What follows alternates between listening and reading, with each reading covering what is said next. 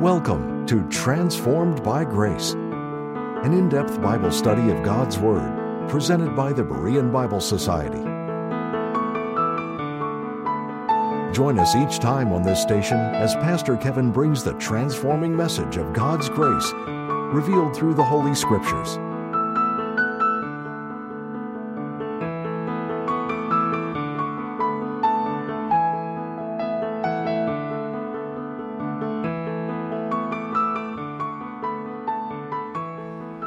Each week at the meetings of a local Rotary Club, a different member was asked to give a brief statement about his job.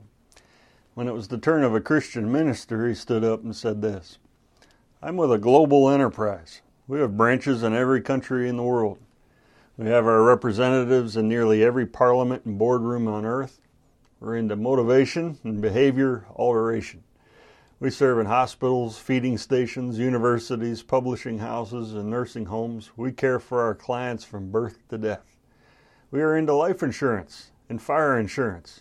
We perform, we perform spiritual heart transplants. Our original organizer owns all the real estate on Earth plus all the galaxies and constellations.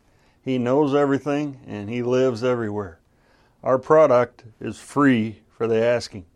Our CEO was born in a small town, worked as a carpenter, didn't own a home, was misunderstood by his family, hated by enemies, walked on water, was condemned to death, and arose from the dead.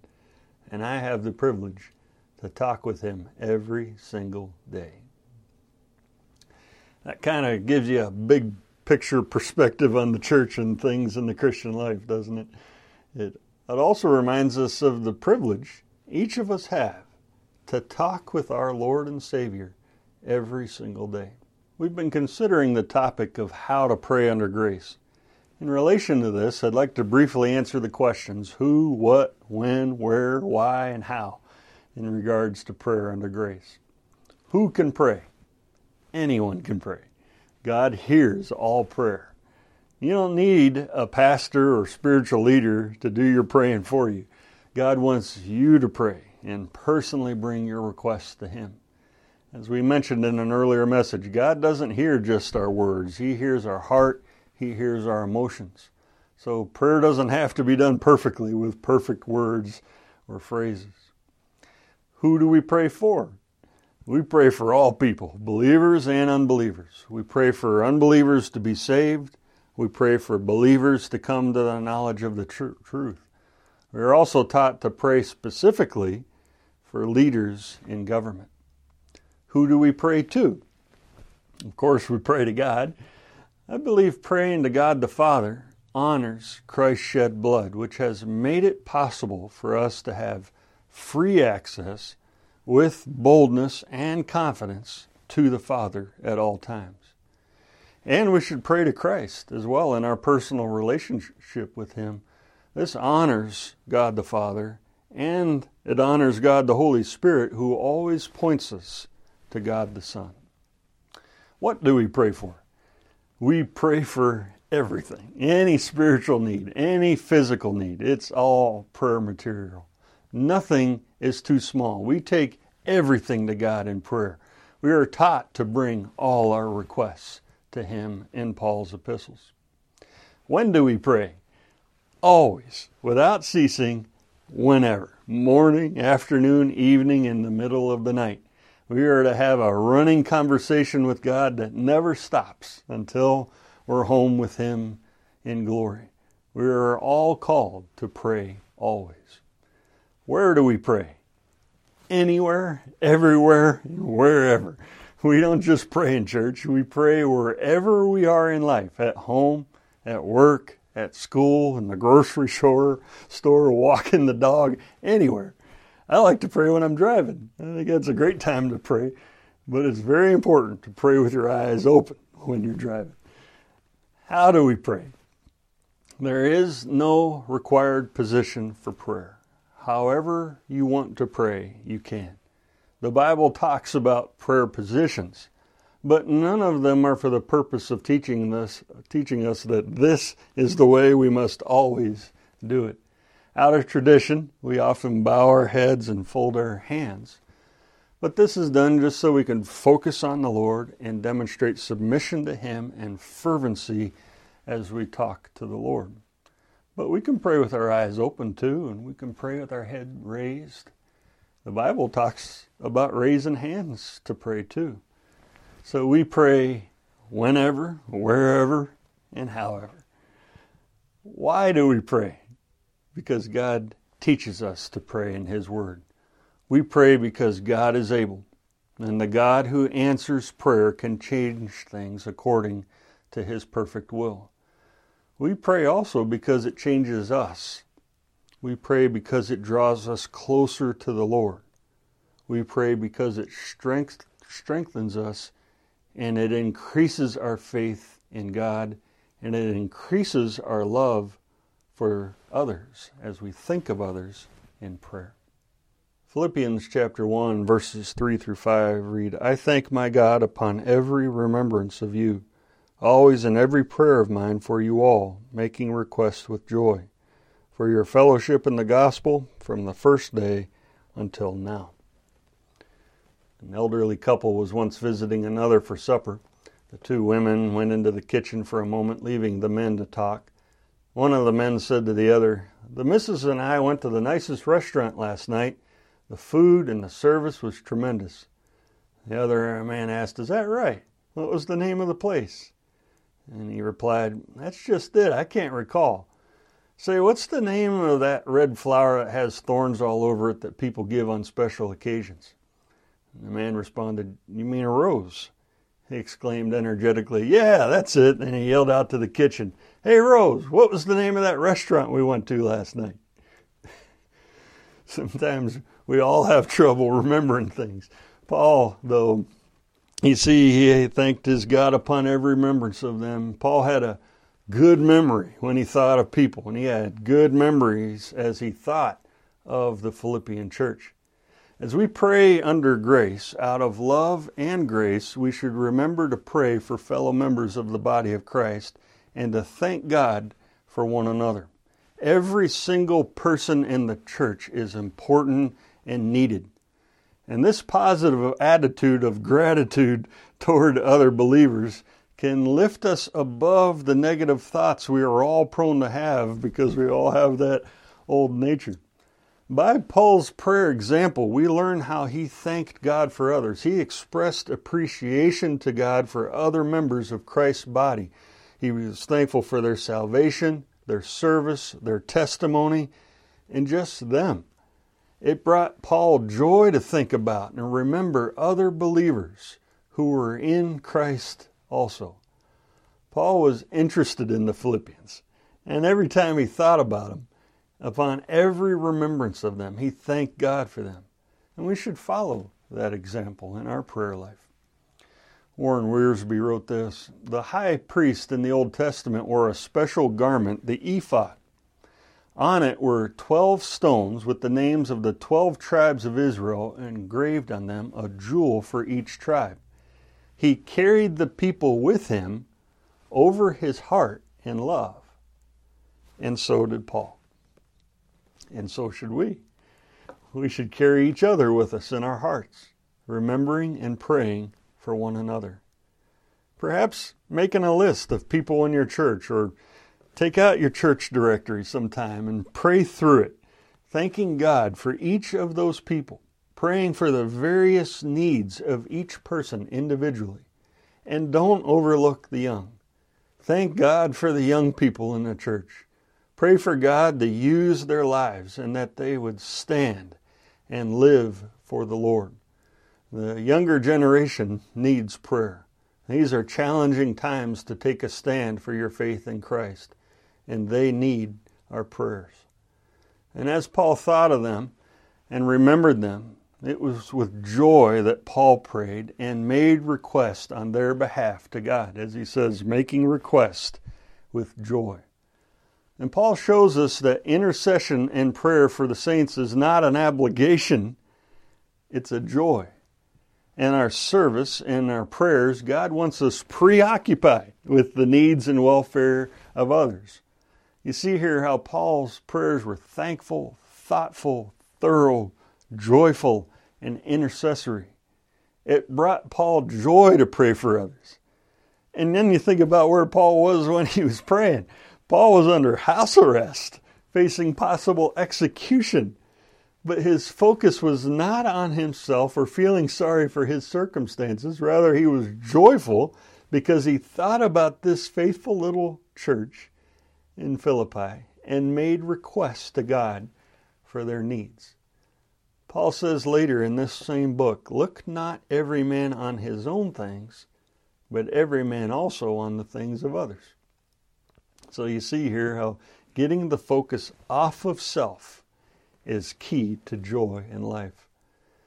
As Paul thought of these believers, none in the church were excluded. He prayed for you all, he says in verse 4.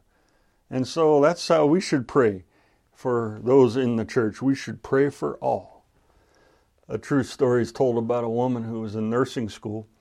One day the professor came in and said those words that all students hate to hear. We're going to have a pop quiz today. She made it through the quiz until she got to the last question. It read, What is the name of the woman who cleans the school? She thought she read it wrong.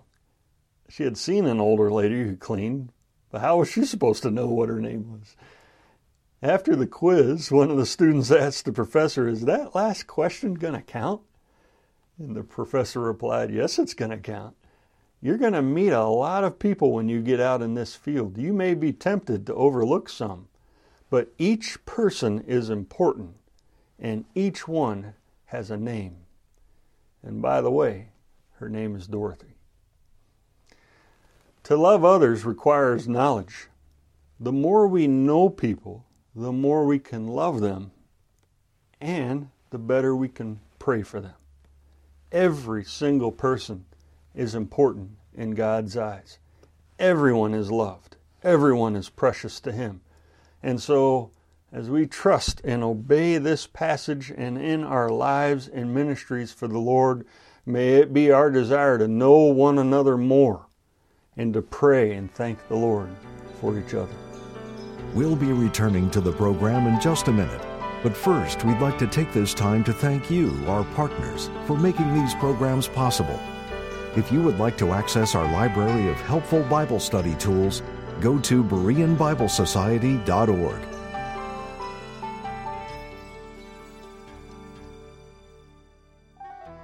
Discerning the Will of God is a 48 page booklet written by Pastor Ricky Kurth.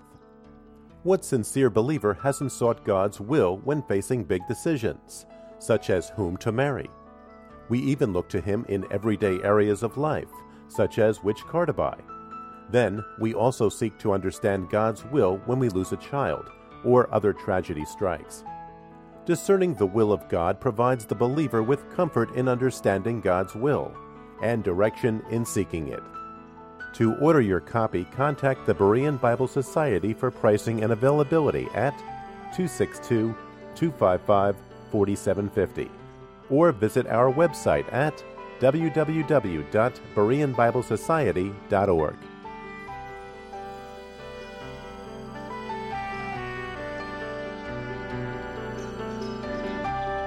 To receive our free full color 32 page monthly magazine, The Berean Searchlight, call 262 255 4750 or subscribe online at www.bereanbiblesociety.org.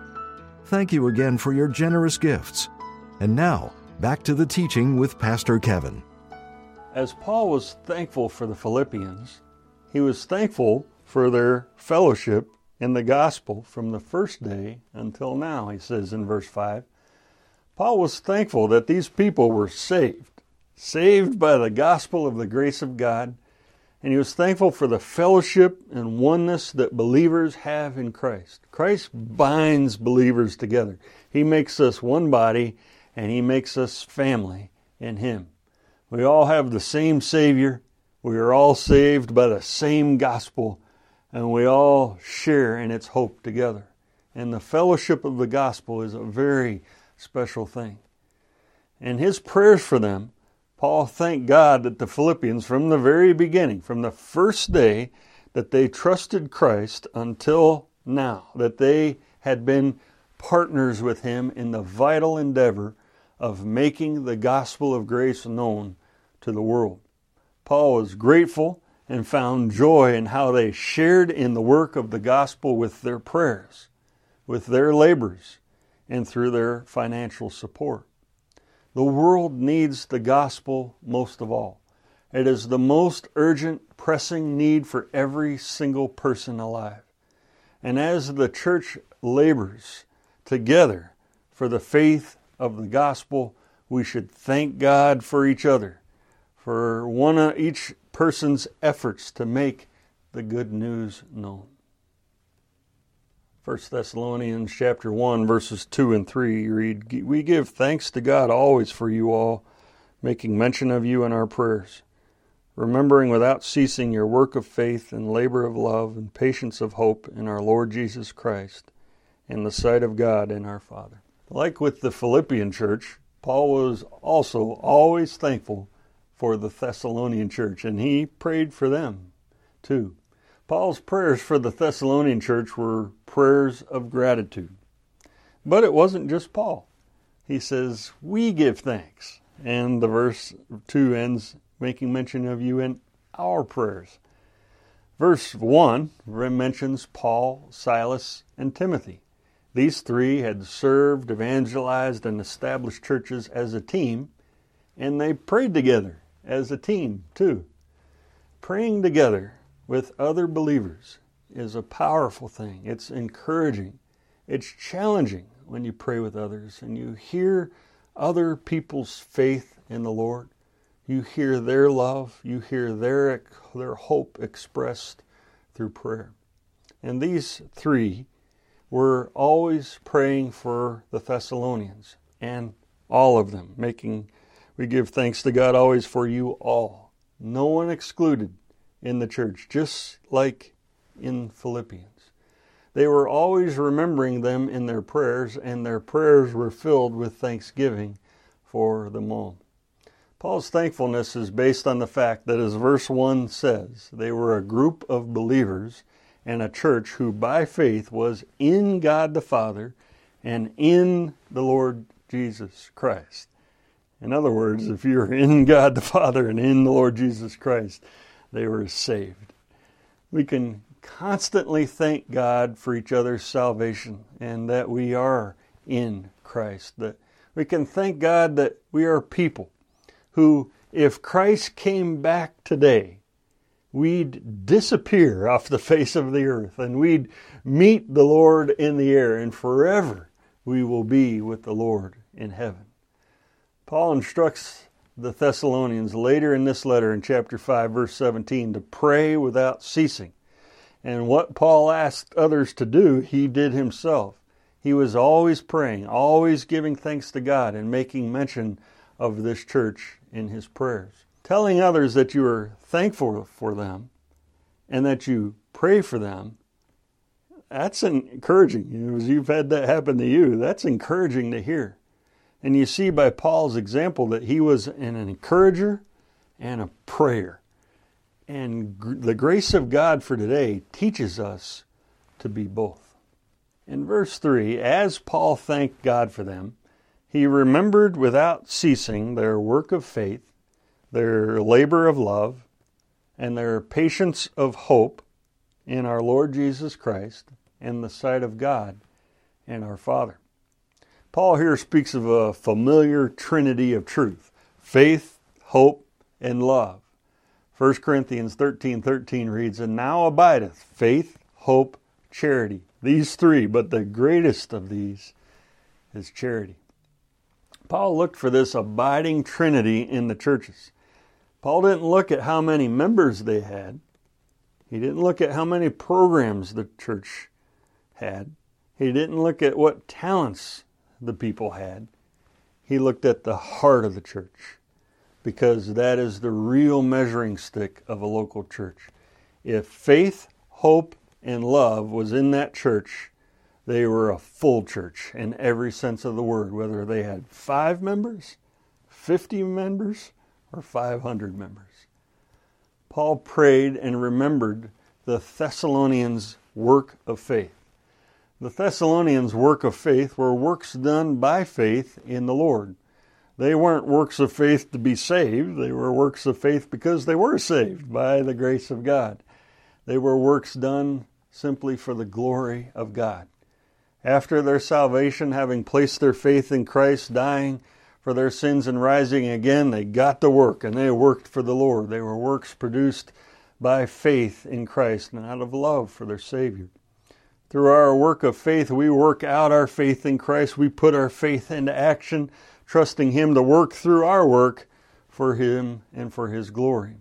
And all our service and work for the Lord is done by faith in light of 1 Corinthians 15:58. Therefore, my beloved brethren, be steadfast, unmovable, always abounding in the work of the Lord, for as much as ye know that your labor is not in vain in the Lord. We work by faith in light of eternity. And we know that all of our service, that all of our work of faith, that all of our labor of love is never in vain in the Lord, and that the risen, living Lord uses it all and works through our work, and that one day He will richly reward it. In addition to their work of faith, Paul remembered their labor of love. We are moved and compelled to labor for the Lord by Christ's love for us not by guilt or obligation. 2 Corinthians 5:14 says the love of Christ constraineth us. Labor of love speaks of serving others out of Christ's selfless love, sacrificially working to assist and help others in need or just to be kind. Labor of love speaks of service for God motivated by love for the Lord. It's been it's been put well that Christianity is not a life to be endured for duty's sake, but a person to be served for love's sake. The Thessalonians labored out of love for the Lord and out of selfless care for others. Some construction workers were building a high rise across the street from a hospital. As they were working on the third floor, they noticed a little girl standing in the third floor window of the hospital watching them work. One day they looked across and saw the little girl holding up a poster that said, My name is Lisa. What are your names? So the next day the construction workers came back with some poster board and magic markers and they all wrote down their names. My name is Bob. My name is Bill. My name is Harry. How old are you? The next day the little girl held up a sign that said, I'm seven years old. How old are you? This went on for several days, asking and answering different questions. But one day they noticed that Lisa wasn't at her usual place in the window. So at break time, one of the workers called the hospital and asked for a third floor nurse. He asked if she could tell him anything at all about Lisa. The nurse said that Lisa had taken a turn for the worse and was now in intensive care. So the workers pooled their money and bought some flowers and a stuffed animal and a card and wrote a note on it telling her that they were praying for her. And they sent it to Lisa in intensive care. Several days passed by, and then another sign appeared at the window Lisa passed away. Thank you for caring. And that's what the church is to be a group of people who care. People who show they care by what they do in their labor of selfless love. And as we pray for one another, we show our care. The word for labor here denotes an arduous, wearying kind of toil to the point of exhaustion. It's about giving a full effort for Christ, working for the Lord, showing His love to others. And our labor of love is like what Jacob said when he labored for Laban for seven years in order to get Rachel for his wife in Genesis 29 20. So Jacob served seven years to get Rachel, but they seemed like only a few days to him because of his love for her. In light of what Christ has done for us, and out of our love for him and gratitude to our Savior, our hard labor for him is light. We should want to do anything for the Lord out of our gratitude to Him for saving us from all of our sins and eternity under the wrath of God. We're happy to do it, Even with even if we're tired, our attitude should be what's next. We could never do enough to repay his love in dying for all of our sins. He is worthy of working hard and giving him our very best effort. And our labor of love for Christ should last all the way until our homegoing because there is always people who need Christ's love and care, and God can use us in our labors for Him at any stage of life that we are at. Lastly, as Paul prayed, he remembered and was thankful for the Thessalonians' example of, patience, of their patience of hope in Christ. Our hope is sure and unchanging because it's based in the Lord Jesus Christ, who is always faithful and unchanging. Their hope was in Christ's coming at the rapture and with patience and steadfastness they were waiting and looking for Christ coming to catch their church to heaven. And we do the same thing. Verse 10 of this chapter says, They were waiting for his Son from heaven, which delivered us from the wrath to come. The, the Thessalonian church had been undergoing persecution as a result of their faith in Christ. And the word patience speaks of their endurance in the midst of difficulty, but it, their endurance was inspired by their hope. And no cracks had appeared in their faith and hope in Christ. They had spiritual fortitude and they kept their focus and their hope in Christ and on His coming for the church. They kept their focus on eternity and on the next world and on not, not on this world only.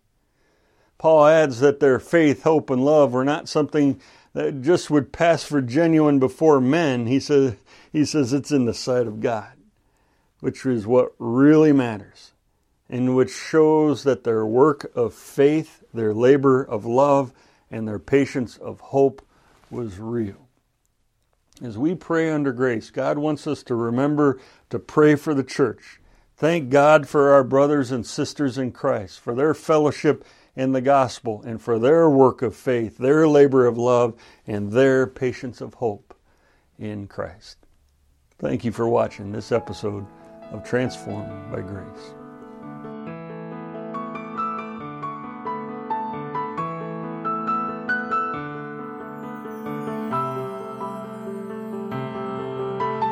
Thank you again for tuning in to Transformed by Grace. We appreciate your prayer support and the financial gifts. The purpose and mission of the Berean Bible Society is to help you understand the whole counsel of the Word of God. For more information, visit our website at www.bereanbiblesociety.org or give us a call at 262 255 4750. Or if you prefer, write us at the Berean Bible Society. P.O. Box 756, Germantown, Wisconsin 53022. Now, until next time, may you be transformed by God's grace.